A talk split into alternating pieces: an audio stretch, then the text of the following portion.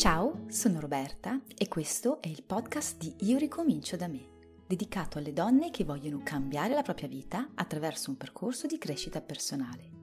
Se vuoi sapere da dove cominciare per cambiare la tua vita, vai sul sito www.ioricominciodame.net e scarica la guida gratuita che ho preparato per gli iscritti alla mia newsletter.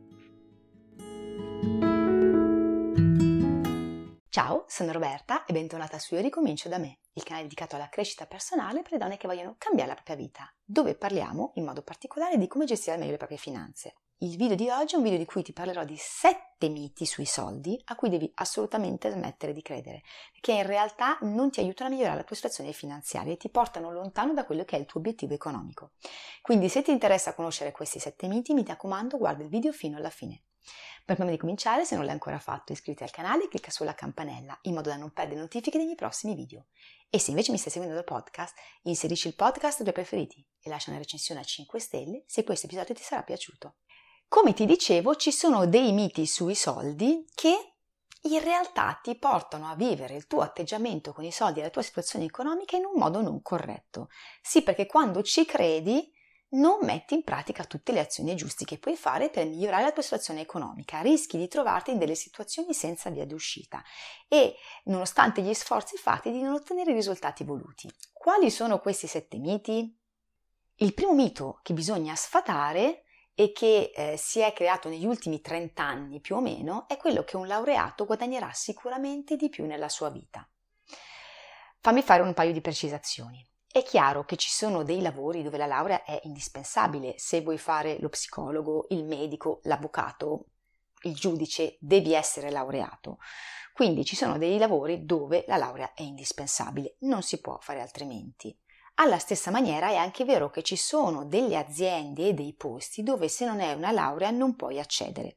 A volte sono pubblici, altri sono privati, a volte sono delle motivazioni pratiche, appunto il fatto che devi avere certe conoscenze, altre volte in realtà sono delle motivazioni ideologiche, cioè si pensa che siccome un laureato ha una propensione mentale diversa, un laureato sarà meglio inserito in azienda. Detto questo, non è affatto vero che un laureato guadagnerà in automatico più di uno che non lo è. C'è da dire che si è molto puntato su questa credenza perché soprattutto tipo 30 anni fa c'era molta manovolanza e poca conoscenza di certi livelli, quindi puntare sul fatto che se ti laurei e trovi un lavoro migliore ha spinto molte persone ad andare all'università. Poi è subentrato il problema del visto che c'è poco lavoro, meglio se nel frattempo la gente studia, che ha senso, cioè piuttosto che stare a casa e non far niente va benissimo. Ma questo non vuol dire che se ti laurei tu avrai in automatico un lavoro migliore e meglio pagato. Eh, un esempio molto banale, per esempio, è i dentisti. Una volta il dentista era il laureato che apriva il suo studio e guadagnava tanti soldi. Oggi, con le varie società SRL che hanno all'interno dei dentisti, vedono dei dentisti che hanno fatto anni di, di studio che guadagnano come un impiegato. Alla stessa maniera ti garantisco che ci sono molte società piccole e grandi dove eh, la laurea in sé per sé ha un valore sì ma relativo e conta molto di più l'esperienza, senza contare poi tutti quei lavori pratici e manuali dove in realtà si guadagna molto di più facendo quel lavoro perché magari sono dei lavori dove c'è difficoltà a trovare eh, personale. Oggi come oggi si, spe- si, sente molto spesso parlare di eh, aziende che strapagano certe figure che non sono assolutamente laureate, che sono manuali, semplicemente perché è difficile trovarle e quindi gli servono. Quindi non è, questo non è una pro o un non pro della laurea, assolutamente secondo me studiare è una cosa che bisogna fare sempre, anche magari se non a livello accademico in generale, ma il mito del se ti lauri sicuramente guadagnerai meglio è un mito e bisogna esserne consci perché bisogna puntare più su altre cose se si vuole guadagnare di più. Un altro mito poi tipico dell'Italia che abbiamo importato dagli Stati Uniti è quello che per guadagnare tanto deve sempre lavorare di più. Vuoi guadagnare di più? Devi lavorare di più. Lavora, lavora, lavora e più lavoro più guadagnerai. Ancora una volta eh, è una cosa che va guardata. È chiaro che se non lavori è difficile guadagnare. Poi vabbè, ci sono le eccezioni, ma diciamo in generale. Ed è chiaro che se lavori di più probabilmente guadagnerai un po' di più, in alcuni casi perché facendo delle ore extra vieni pagato di più, in altri casi perché lavorando di più acquisisci più competenze, in altri casi perché comunque più ore di lavoro fai e più guadagni. Da lì a dire però che se lavori full time e diventi un workaholic, come si dice in inglese, o uno staccanovista, e lavori sempre, guadagnerai in automatico una quantità di soldi immensa, e la differenza è tanta. È pieno di persone che lavorano tanto e magari fanno anche dei lavori pesanti e umili, che non è che guadagnano queste grandi cifre, perché sono dei lavori che di per sé sono poco pagati. Quindi se è vero che in certe categorie lavorare di più ti permette di guadagnare di più, non è ancora una volta una verità assoluta. Va vagliato, va eh, contestualizzato e in alcuni casi va abolito. Cioè ci sono delle professioni in proprio dove in realtà meno lavori più guadagni perché riesci a delegare ad altri certe cose molto manuali e riesci a concentrarti di più per esempio per lavorare sui clienti. Quindi ancora una volta aboliamo questa idea, perché non è vero in assoluto, non è il semplice fare molte più ore di lavoro che ci porterà ad avere un sacco di soldi ad arricchirci, ma è il tipo di lavoro che facciamo, il valore aggiunto che portiamo, quello che riusciamo a mettere in pratica che ci porterà probabilmente ad avere una migliore posizione economica. E ancora una volta non vuol dire che non dobbiamo più lavorare, vuol dire che dobbiamo entrare nell'ottica del quelle ore in più hanno senso o meno, quelle ore in più quanto mi costano, perché anche lì se io vengo pagata banalmente, che so, 10 euro all'ora per fare un lavoro e faccio una valanga di straordinari, ma poi ne spendo 15 per la babysitter, gli straordinari che ho fatto non servono a niente perché sto spendendo di più per guardare mia figlia quindi contestualizziamo e cerchiamo di capire come fare a far sì che il nostro lavoro in più sia effettivamente un miglioramento della posizione economica e sfattiamo il mito che se lavorerò tanto allora sicuramente guadagnerò tanto e mi arricchirò, perché non è così. Il terzo mito che bisogna sfatare sui soldi è quello relativo alle entrate passive. Le entrate passive sono delle entrate che ti arrivano senza far niente, cioè io faccio qualcosa all'inizio e poi da quel momento in avanti ottengo dei soldi senza fare altro. C'è chi crede che non esistano e sostiene che non esistono, c'è chi crede che esistano e che chi non, non, le, conosce, non le conosce sbagli. La realtà qual è?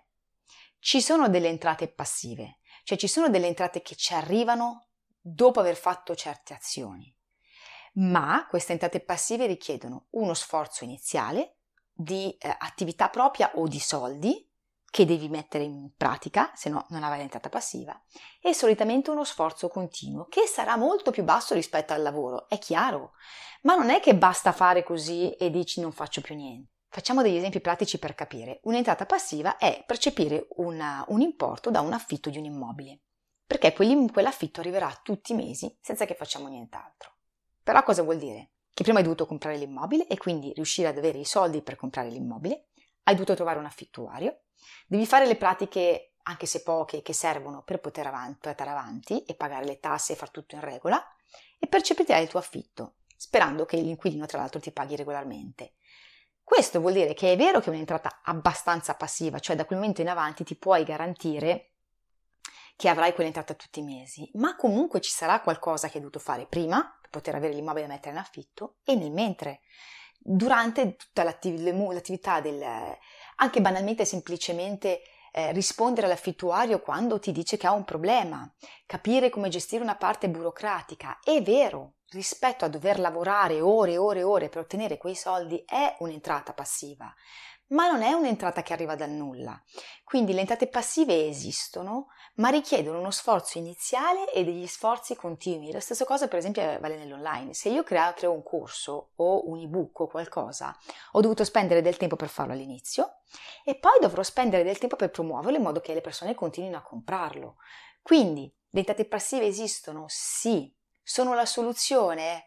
In teoria teorica sì, ma richiedono un impegno all'inizio di un certo tipo e un impegno continuo, anche nel controllare come vanno le nostre entrate passive, in maniera da, che, da, da far sì che continuino a esserci.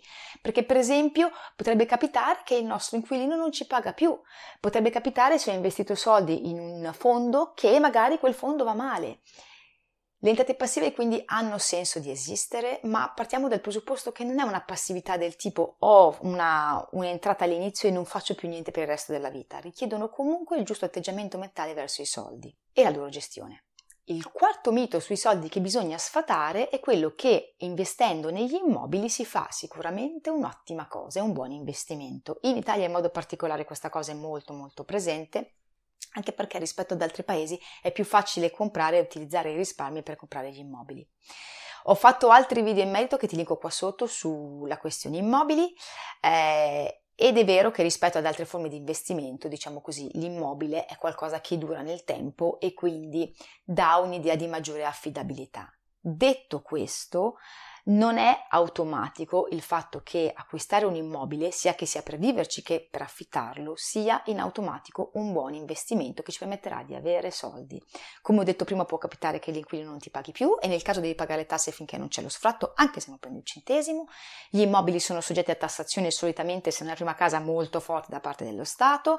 Ehm, gli immobili si deteriorano, si rovinano, quindi comunque devi sostenere delle spese per mantenerli, c'è tutta una serie di problematiche in base a dove ti trovi, in base alle situazioni, poi magari può esserci la, l'evento calamitoso che te lo distrugge, cioè ci sono una serie di cose.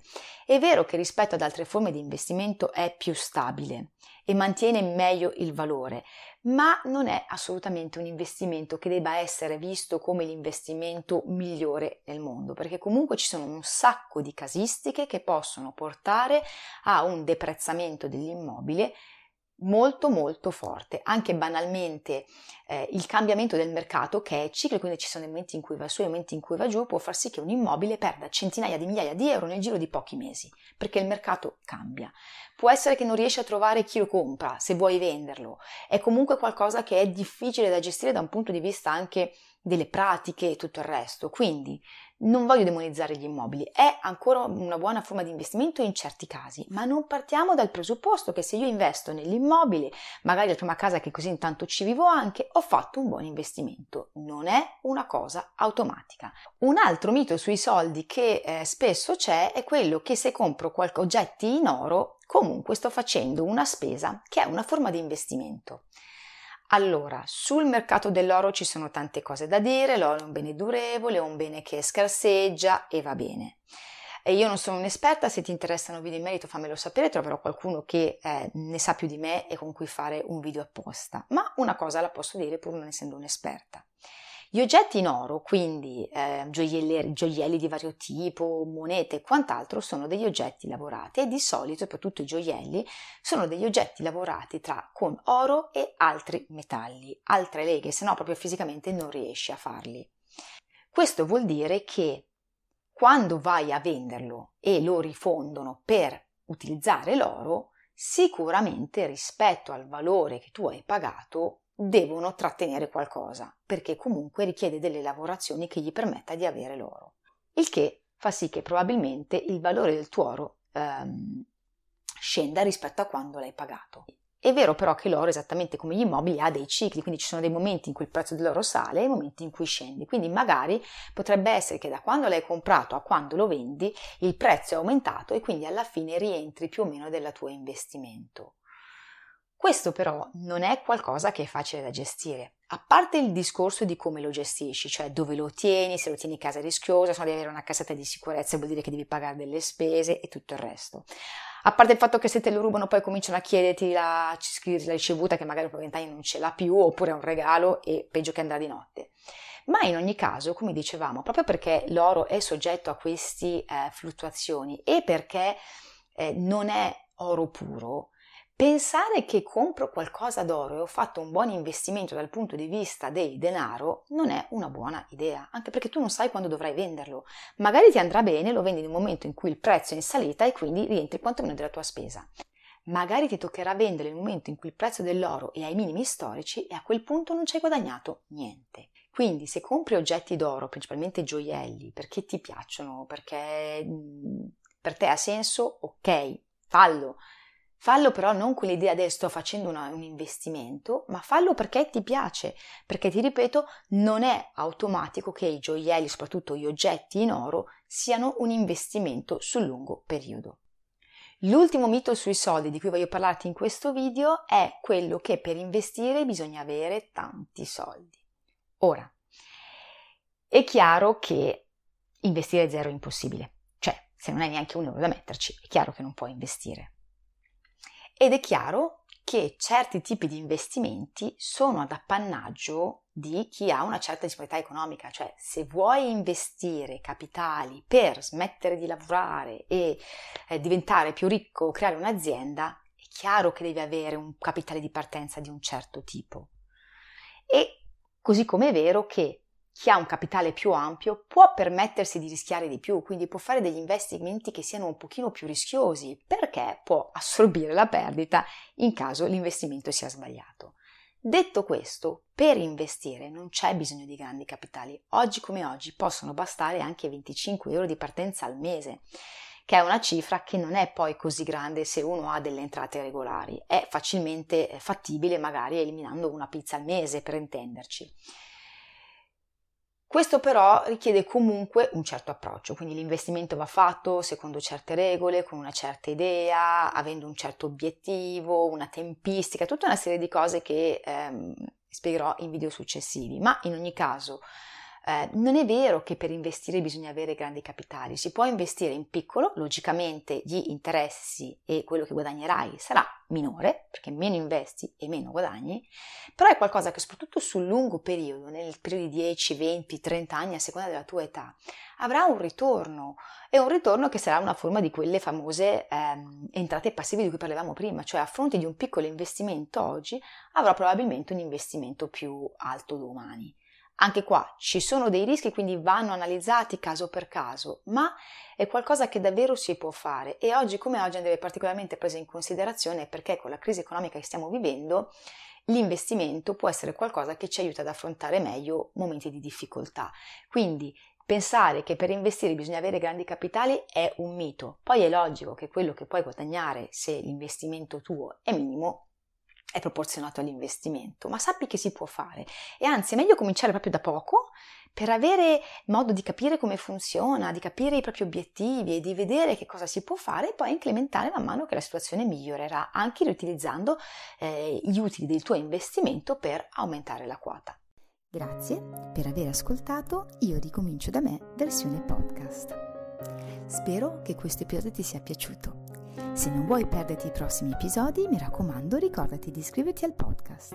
Puoi anche seguirmi sui social e vedere la versione video del podcast sul mio canale YouTube. Mi trovi sempre come Io ricomincio da me. Ti ricordo inoltre che per ricevere dei contenuti esclusivi puoi iscriverti alla mia newsletter, il cui link trovi sul mio sito www.ioricomincio da me o qua sotto nella descrizione del podcast. Ciao e alla prossima puntata!